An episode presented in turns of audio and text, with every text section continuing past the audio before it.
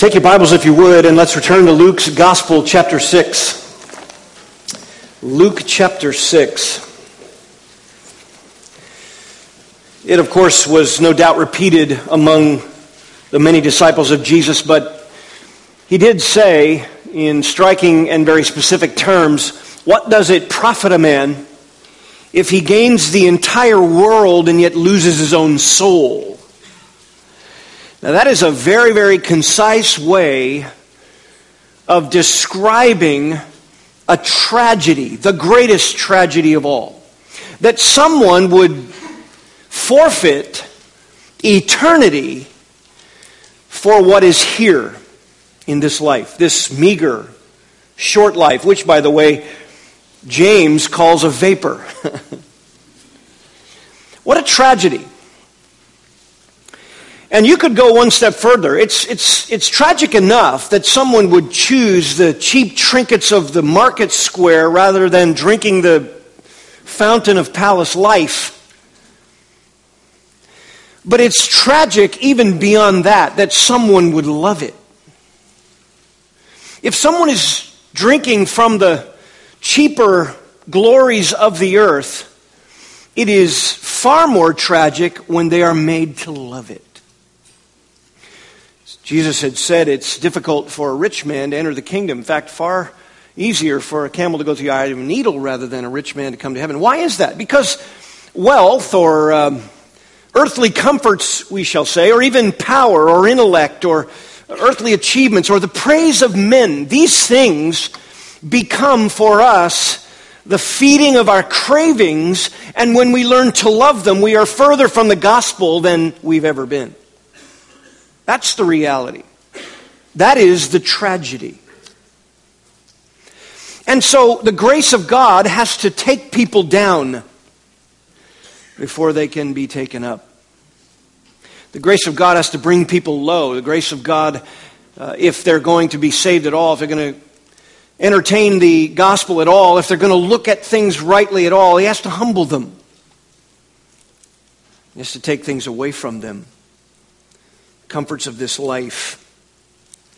Of course, we've been in Luke's gospel, and the last time we were in this text, Jesus was standing on a level place and on this side of the hill, and he'd begun to teach this massive crowd that had gathered to hear him. The scene, by the way, was absolutely wild. A couple of weeks ago, we introduced this section for you, and it is, an, it, it is a chaotic scene. Verse 18 says that the crowd came to be healed of their diseases, and it says those who were troubled with unclean spirits were also being cured.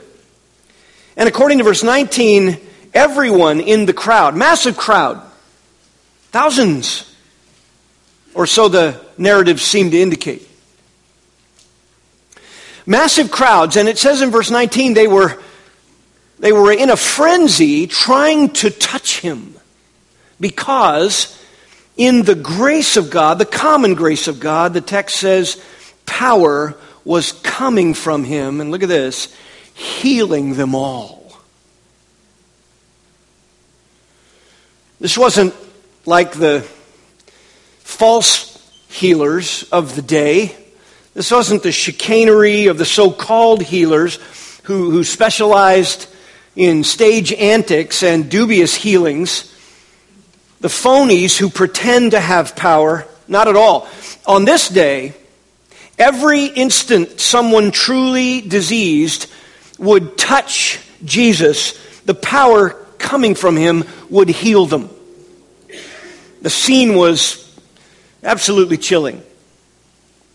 Imagine for a moment, if you can, just the sheer volume of diverse afflictions and the massive number of people showing up with diseases to get healed.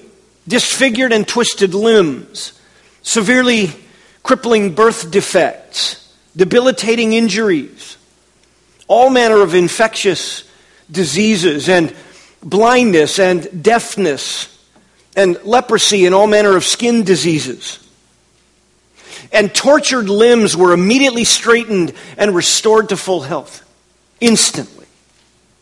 New muscle tissue and skin simply appeared as, as if the disease had never been. Bones instantly became brand new. Infections were suddenly gone. Afflicted and dying children were immediately healed and given back to their ecstatic mothers. The formerly blind were running around seeing. The formerly deaf were running around hearing. And even those who had immersed themselves in the occult and were being tormented by demons, they were touching Jesus and they were being instantly released from their evil captors and fully restored to their sanity and their health. All these healings were immediate, they were total, and they were publicly blatant. Absolutely before everyone's eyes. To stare that kind of power in the face, beloved, would have been unnerving, disturbing, frightening. That's why Luke highlights it so much. He's a doctor, spent all his career trying to heal people with earth's resources and medicine, limited human capability. And you see how well physicians did in that day. There were thousands full of disease, incurable. And so while all this was going on and people were rushing Jesus and the comfort was coming and people were running away healed and families' lives were altered forever, in the middle of that scene, Jesus fixes his gaze on his disciples, the text says, and he began to preach. So in the middle of the chaos, with attention riveted on him, Jesus preaches a sermon that's going to separate the true, genuine followers of Christ from those that are interested in something here. Those that are trying to gain a temporal benefit. And Jesus does it in this context because he knows that people are coming to him and they are desperate. They came to be healed. They came for the immediate earthly relief and comfort from life's afflictions. But listen, their view of Jesus had to be put to the test. Because Jesus knows, beloved, that if the human heart fixates on gaining temporal happiness, they will be further from the gospel than they've ever been. And if they are left without the grace of being brought low, they will learn too quickly to love temporal benefits. And listen, if you learn to love the temporal benefits here, and to lose such benefits is your worst case scenario, you are further from the gospel than ever. These desperate people have come seeking from Jesus something they think he has to offer. They are hoping their ship has come in. You heard of living the American dream. These people are wanting to live the Galilean dream. They're bringing family members. And if Jesus has this kind of power, he can offer me reputation. He can, he can offer me security and fortune and leisure and entertainment and pleasures and instant access to anything I might have imagined. I'll tell you what, it's such a parallel, isn't it? God has given our culture such immeasurable kindness. The gospel came to our borders centuries ago. The gospel. God did that. God did that for your immigrant parents. And as the generations and colonies began to spread out, the gospel spread in the grace of Christ. And those who had settled this area, many of them were saved.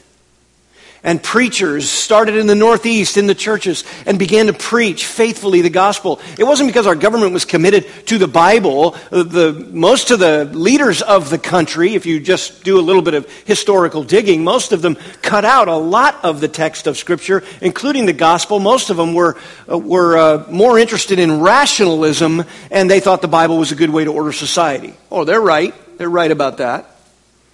What really brought the grace of God to our culture were the preachers from Europe, famous, faithful, Puritan preachers. Famous for what? For standing in the truth of God's word and preaching a gospel that was uncompromised. That's how the gospel came to you and to me. That's how you sit here today in the grace of God. So, what's the problem? Well, the problem is the same as these people had.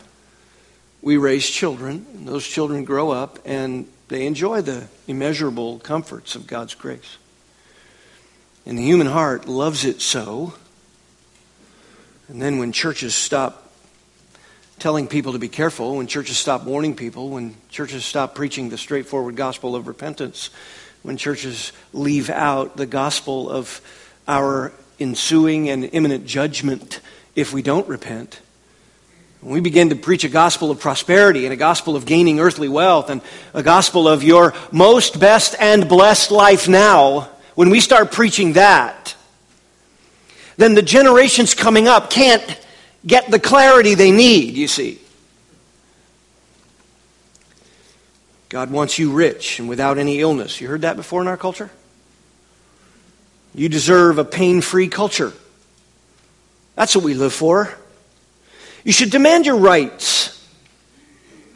The pursuit of happiness here and now, it's an inalienable right.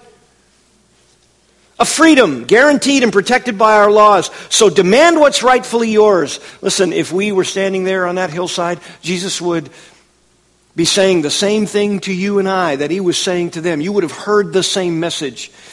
You have a problem if you're attaching yourself to the comforts of this life.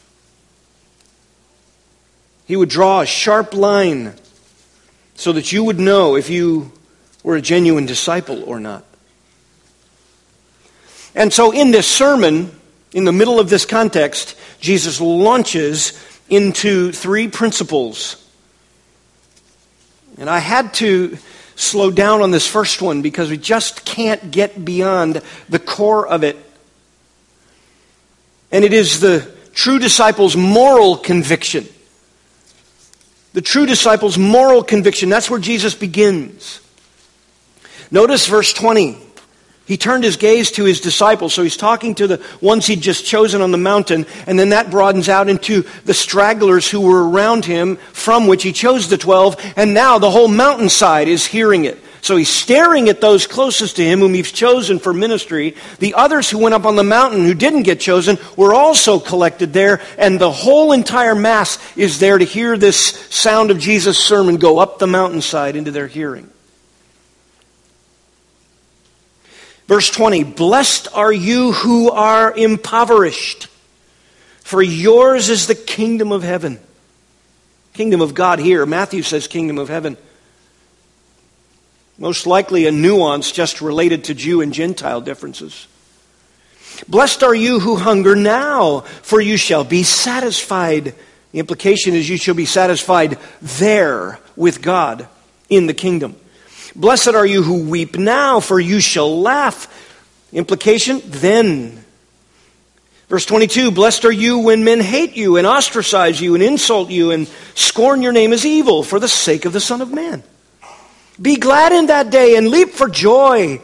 For behold, your reward is great in heaven. For in the same way their fathers used to treat the prophets. Verse 24, contrast. Woe to you who are full of the wealth of this world. You are receiving your comfort in full. Woe to you who are well fed now. You shall be hungry. Woe to you who laugh now, for you shall mourn and weep. And woe to you when all men speak well of you, for their fathers used to treat the false prophets in the same way.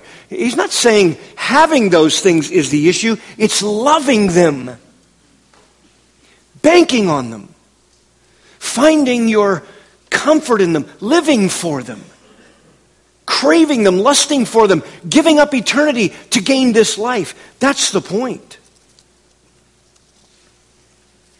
The temporal benefits of physical healing, a free meal, economic security, the sense of practical security that came from just being around Jesus' extraordinary power. These are the things Jesus is wanting to hit them with. That was their idea of fulfillment. That's what this life ought to be offering. We prize earthly comfort and reputation. We stubbornly pursue cultural acceptance at any cost. And our hearts prize uh, those things uh, ultimately, as if they will ultimately satisfy. We pine away after anything that brings us a small measure of temporary fulfillment. And we'll even agree that we might pay a dear price later, but that's all right. I get what I have now. We like to pad our lives with the world's goods. Temporal satisfaction is what the human heart is after most. And as for suffering of any kind, mankind will run around every day trying to avoid it. And so, right when this mob is rushing to grab all they can from Jesus, he, he just lays it on the line with them and says, None of these things amount to a single moment of true fulfillment. Listen, if you don't deal with your moral problem in here. You can have all that. You can gain the whole world. But if you don't deal with your soul, if you don't deal with your moral problem, it amounts to nothing. There were people there even willing to sit and listen to Jesus' teachings, maybe on a number of occasions. Just like some today will sit and listen to someone teach from the Bible and pretend to belong. But what that crowd was really after was his power because they wanted to relieve their economic struggles. Please, Jesus, feed us meals. Please remove our poverty. Please give us power to stop our physical suffering. Make our earthly cares go away. Remove the tormentors in our life, politically and even spiritually and supernaturally, the demonic tormentors. Jesus tells them what a genuine disciple ought to look for, what the moral perspective and conviction of a genuine disciple is. Oh, blessed Happy are you who are impoverished. Happy are you who are hungering now. You don't have it all now. Listen, the less you have now, the, the better off you are toward the gospel because you're going to trust uh, less. You're going to be tempted less. If you've been privileged to have a lot here, you must be guarded. Careful.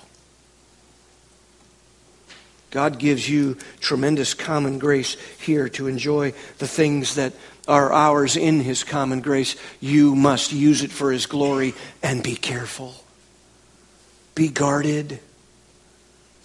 But favored and happy is the one who sees themselves rightly, who deals with the moral issue of life. Matthew will say it this way Blessed are the meek or the poor in spirit. Blessed are those who see themselves rightly on a moral level. If you're impoverished, I mean, physical poverty isn't Luke's issue here, but he's using it as an analogy for the ultimately impoverished, someone who doesn't see earthly goods as anything at all. These are nothing. I can have them or I don't. I can enjoy them or they're gone. They're here today, gone tomorrow, that's okay. Why? Because my soul is the issue. Morality is the issue. Where do I stand with God? What a grace from the Lord for Jesus to preach this to these people. You think, oh, what a grace that he was healing all those people. That's true. It is such lavish compassion from God. But what's even more compassionate is the sermon. Because the sermon opens the ears, the sermon gives clarity. Wow, what a great object lesson for them. Here they are rushing to all these earthly comforts, and he drops the bomb on them. Listen, if you want to be a true disciple, you got to have the right moral perspective, and the right moral perspective is that real happiness, real fulfillment, real satisfaction does not come from any of these things. I healed your maimed hand. Nothing if your soul isn't dealt with. Gave you your life back. Gave you your child back. Nothing if you're ending up taking your child by the hand and dragging him to hell with you? What difference does it make if you lose eternity?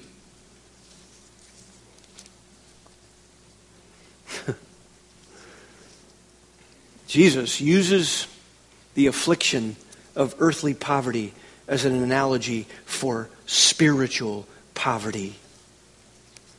You're running around trying to secure your best life in the here and now. That's why the the terminology just sort of carries it on. Blessed are you who are poor. Blessed are you who hunger now. Blessed are you who weep now. Uh, you have affliction in your life. You have difficulty in your life. Look to God as your portion. These are gifts to you. When you prize fulfillment in this life, you end up losing in the matter of your conscience and your soul. But when you long for spiritual happiness and the forgiveness of your sins, you have a morally clean conscience and you're forgiven. Verse 20 says, Yours then is the kingdom of heaven. You get eternal fulfillment. You get the things of eternity. The divine rewards of a sinless heaven. The divine rewards of perfection and righteousness an earth in the future and a heaven in the future where righteousness dwells forever. You get unimaginable joys, which the scriptures say, eye has not seen and ear has not heard. All that God has prepared for those who love Him. 1 Corinthians 2. This is richness Blessed are you who hunger now. You shall be satisfied. It's that term that means you will have the fulfillment and satisfaction that your heart craves. You don't have economic security on earth now? Don't think that having it will satisfy. It won't. You don't have the most joyful circumstances on earth right now? Don't think that, that having no sorrows here will satisfy. It won't. As I said, it's not the money that's the issue. It's not the joy and laughter that's the issue. We had that even yesterday at a wedding. Joy and laughter, it's wonderful. But we cannot live under the illusion that that'll get us anything in eternity. In fact, if you trust in what you have here, notice you've received all the comfort you're going to have. Verse 24 Woe to you who have those world's goods, for you are receiving your comfort in full God gives you nothing in eternity. Verse 25 Woe to you who are well fed now, for you shall be hungry in eternity. Hungry for what? You're going to you're going to be weeping and grieving and hungry for the presence of God, and yet you'll be out of His presence forever. You say, Well, Pastor, I just don't believe that. All right. It does not matter whether a human accepts it or rejects it. Many people rejected Christ on that hillside. He is their judge in eternity.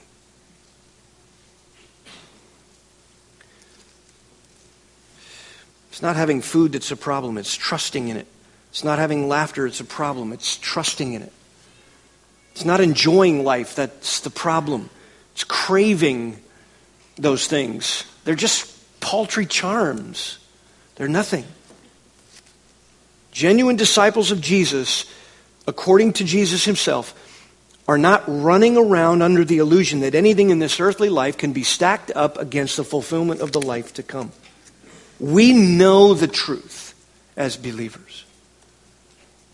We know what the wisest king in all of human history knew because God had dispensed this wisdom upon him in lavish grace Proverbs 16, 19, Solomon said, It's better to be of a humble spirit and spending time with the needy and afflicted than to divide the riches with the proud. Absolutely. It's better to have a humble heart changed by Christ and have nothing in this life than it is to have all of the wealth of the world with the arrogant because their time is coming. The end is near. Or Proverbs 19:22, it's better to be a poor man than a liar course. Better to have integrity in the inner man. It's better to have a pure heart. Who shall dwell in my holy hill, God said. It's a man who walks with the integrity of his heart.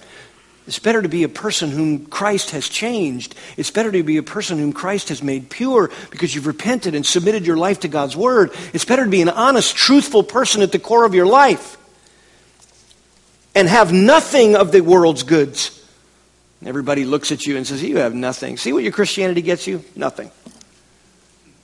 And we say, Here and now? Yes, that's right. That's right. Solomon would go on to say in Ecclesiastes when he was learning some very hard lessons about this. Ecclesiastes 7 5, it's better to listen to the rebuke of a wise man than for one to listen to the song of fools. Everybody in this life is partying and living it up. No, you need to listen to the rebuke of a wise man.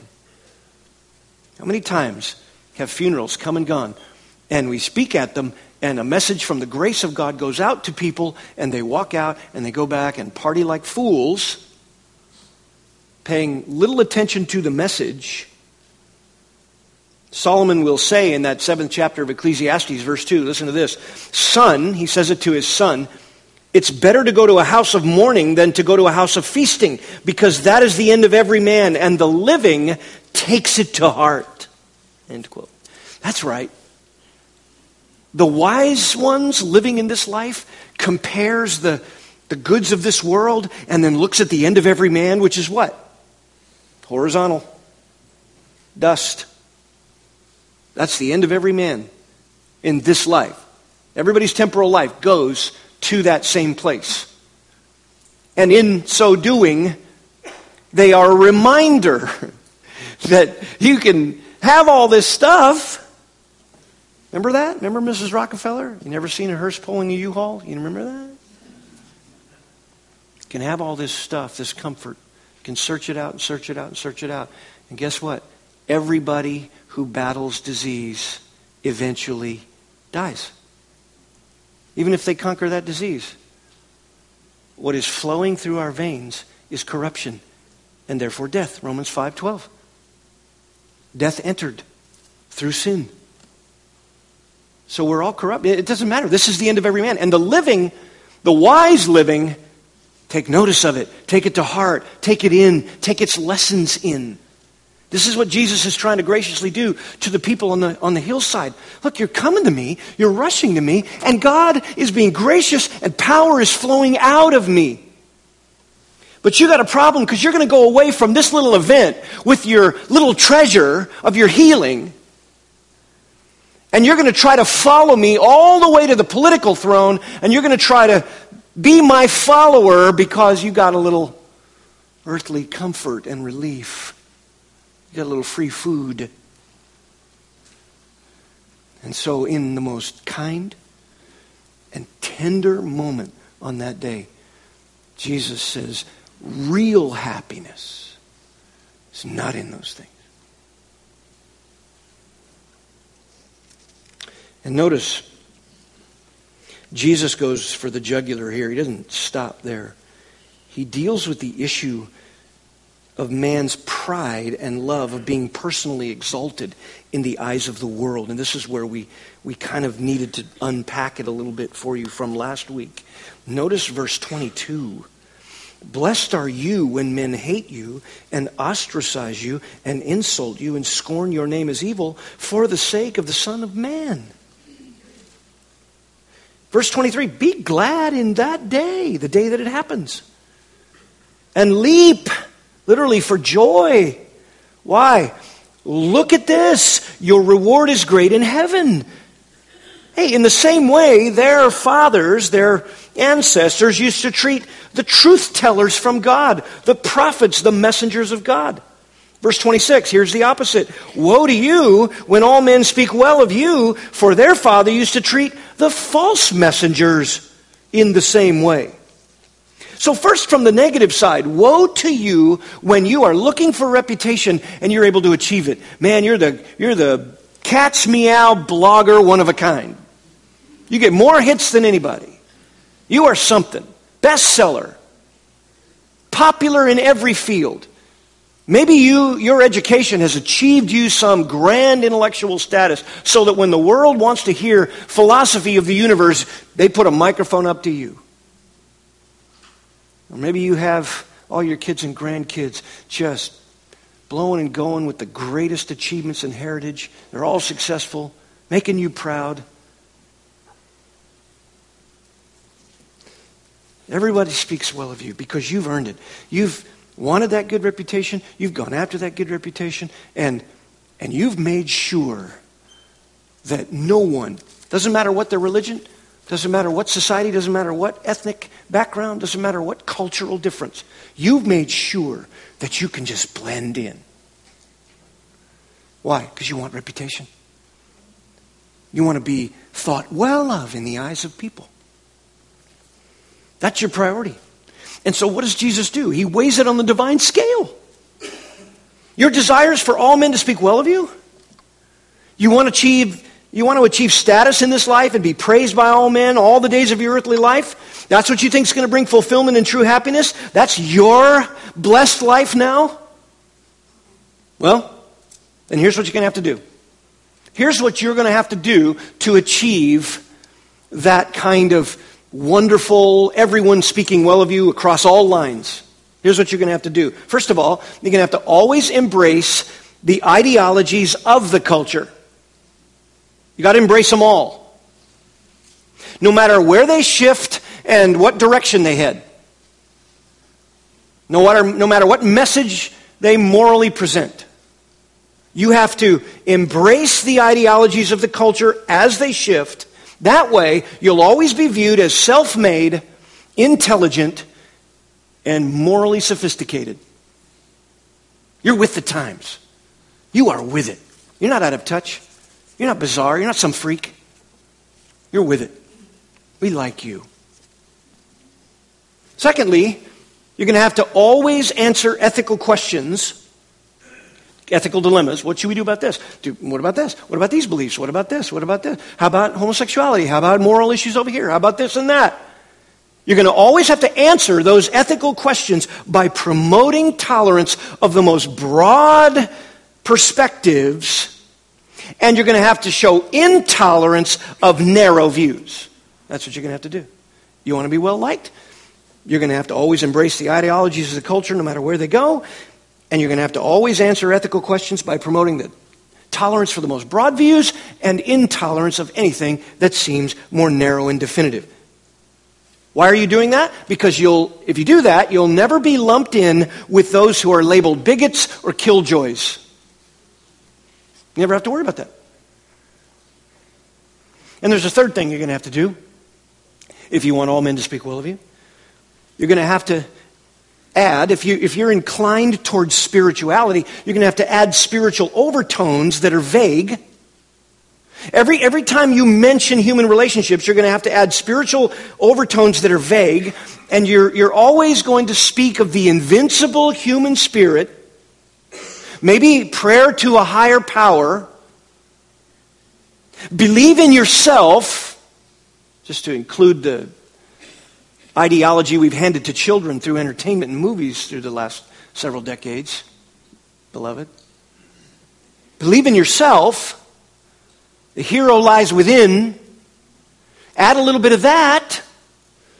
And then make sure that the power of human love human love is always at the top of your priority list. If you do that, you'll be exalted as noble, and even your religious beliefs uh, will be acceptable. In fact, they'll be seen as beneficial to society. So always embrace the ideologies of the culture, no matter where they shift. You'll be self made, intelligent, and morally sophisticated. Always answer ethical questions by the broadest tolerance and, and show intolerance for anything that's narrow. That way you'll never be called a bigot. And add spiritual overtones that are vague, speaking of the invincible human spirit, exalting the power of human love. That's one side of the scale. Society will view you as wonderful. You won't be called any names. And your innocuous expressions of spirituality will be noble. Seems like a very happy and desirable life by human measure. And Jesus puts that fulfillment plan on the divine scale and he weighs in on it like this Woe to you, literally, cursed are you when all men speak well of you. For in the same way their fathers used to treat, listen, the false prophets. Wow. The false prophets in Israel claimed to speak spiritual things, but they delivered only lies. But they spoke well of some of the people who loved it, loved the world. They had people eating out of their hands, all the while leading them in false worship, into paganism, and ultimately into the destruction of entire generations. Man, we have false prophets all over today, don't we?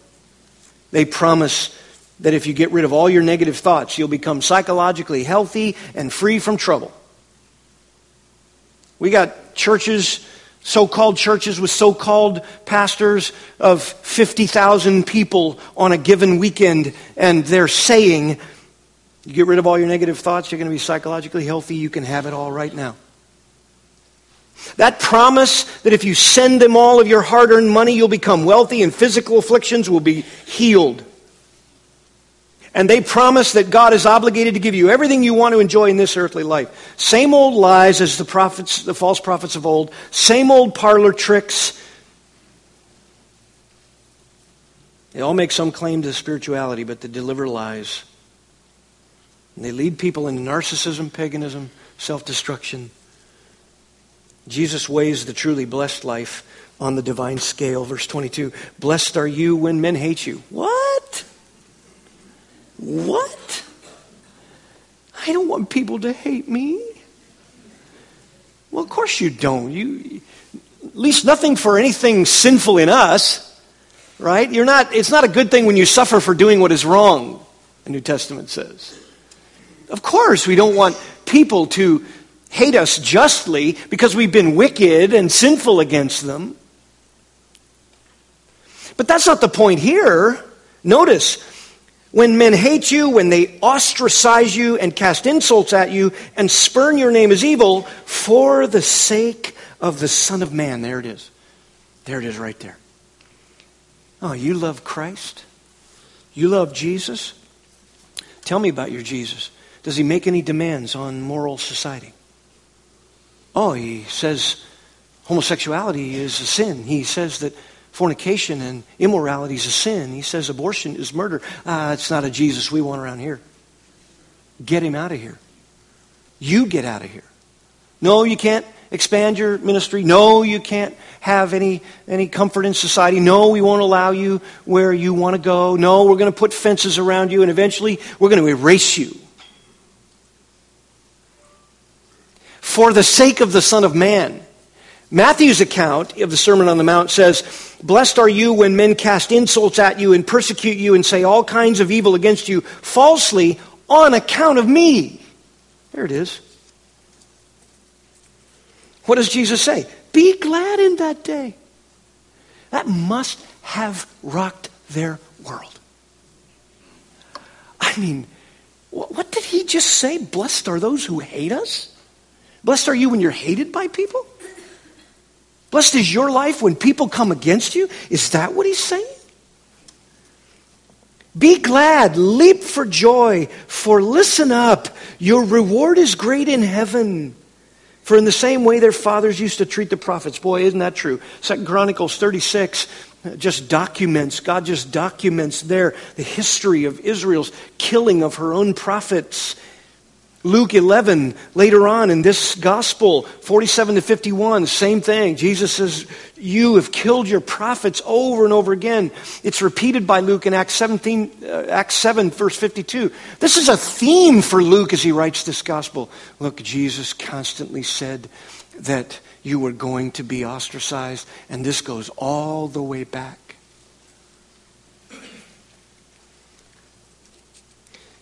Your reward is great in heaven. You say, How am I going to get rewarded in heaven? God keeps records.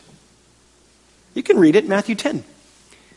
Matthew 10, 24 to 33, cost of discipleship. Jesus says in that gospel, in that section, whatever is done in secret will be exposed, whatever is hidden and done in back alleys will be brought to light. He keeps records. He's a perfect record keeper.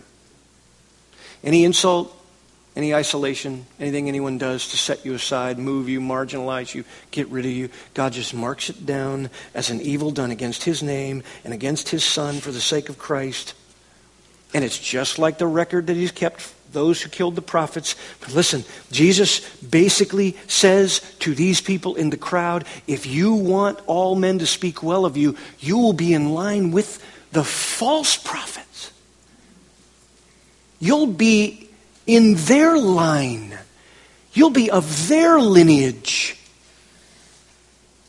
But if you truly follow Christ for the sake of the Son of Man, and the people in society make your life miserable because of it, you should count those moments not as your worst case scenario, but as joyful It's confirmation that your life is a joy to Christ. You're experiencing everything every other disciple experienced, and your reward in eternity, it is certain, it is settled, and here's the key your moral convictions are confirmed as being just like God's. You have the right moral conviction.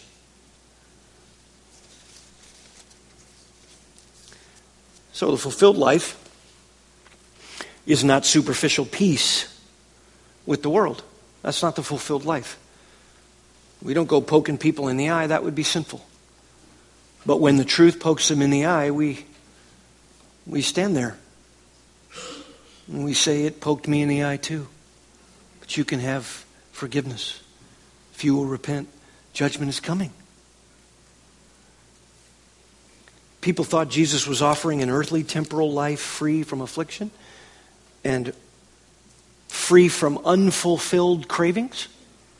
With Jesus, you can have everything. Not in this life. You don't want anything this life has to offer. What did the psalmist say in Psalm 16? I read it earlier. You are my portion. You're my portion, Lord.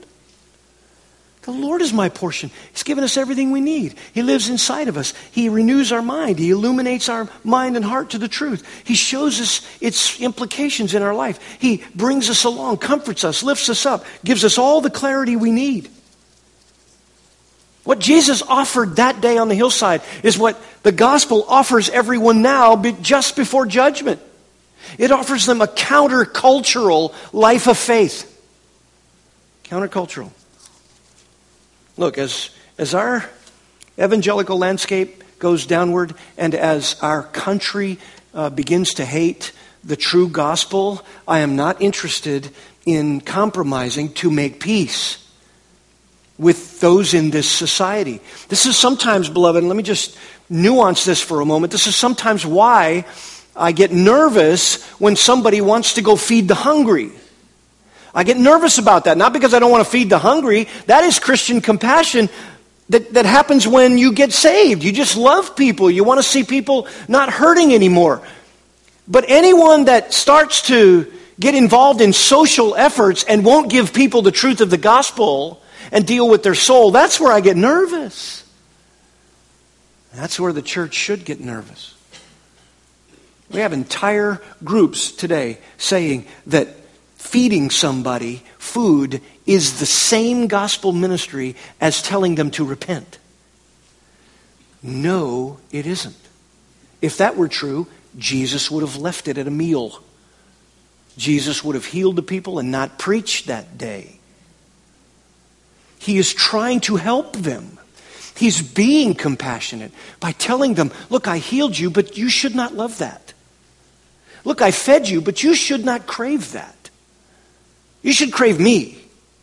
Not the power that flows out of me, but the power to save your soul. Not the power to straighten out your broken limb, but the power to give you a new moral life and a clean conscience and righteousness and holiness. That's what you ought to crave. He was being merciful that day. How kind. You know what that does? If you really embrace the moral convictions that Jesus preaches here, then you're a true disciple of Christ.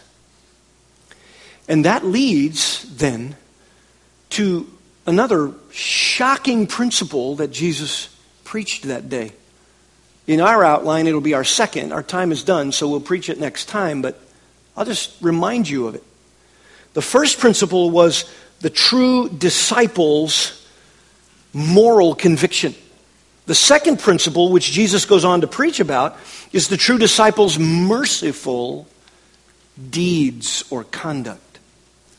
If you're a true disciple of Christ, and you have the moral conviction that Jesus has just preached, and you deal with the soul, the human soul, then you are not going to get involved in the vengeful, retaliating, self preserving, self exalting behavior of the world.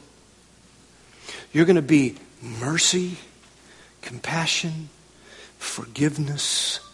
You're going to be really a wonderful respite for those whom God is softening. Because you're going to offer them what they really need. You're going to be a cool drink in their desert. And when they punch you in the face, you're going to offer them forgiveness. And when they step on you and ostracize you, you're going to offer love and kindness and mercy. Do you know why the gospel isn't more powerful in the churches in our culture? We don't live like that the way we are. Let's just confess it right now. The church is petty in America, it is vengeful, money grubbing, selfish, dishonest, corrupt. And I'm not talking about in the pew. I'm talking about pulpits and leadership teams living for themselves, living for earthly prosperity. And if someone steps on their toes, man, they let them have it. In the name of Jesus. It's wicked. It's absolutely wicked. And Jesus isn't finished. He's saying you got to get your moral convictions online with God's, and you have to, if you want to know you're a true disciple, your behavior is going to be completely opposite of the vengeance and evil that the world demonstrates. Beloved, in this next season of evangelicalism for Grace Emmanuel Bible Church, for this body, as persecution and ostracization comes and insults come, the greatest gospel influence we're going to have is not that people would come through those doors and listen to us in here. They're not coming here anymore. They're going to go to the Joel Osteens of the world and get their, get their meal. They're not going to come in these doors. So we got to go out of these doors and show them a love of Christ so radical so forgiving, so merciful. Show marriages so rich in Christian love. Show body life so rich in service and sacrifice that they are just looking at it and stunned and want to know what is it with you people? That's going to be our gospel ministry in the next era of evangelicalism in this culture. Are you ready? Are you ready? You got to have this moral conviction. And if you have this moral conviction, you'll have these merciful deeds. Jesus Christ, is our, our supreme example, is he not? That's where we're headed next time. Let's bow together. Father, thank you for this wonderful preaching event that was recorded for us in Scripture. The perfect preacher the perfect timing, the perfect clarity, perfect love, perfect mercy, and yet perfect rebuke. Lord, we as a church are just bound up in limitation and selfishness. We sometimes are no different than the world in our verbal expressions of what we love and what we say we're all about. I pray, Lord, that you'd help us to be fixated not on the things of this life as if we could gain any ultimate satisfaction here, but fix our hearts upon the hope to be brought to us at the revelation of Christ. And because of our fixation on that glory to come, may it purify our lives here. And Lord, don't let anyone get away from this service today still loving the things of this world. How tragic a blindness to love what only will be empty, empty, nothing in their mouth when they come to face you. May they taste the gospel today and live. We pray it in Christ's name. Amen.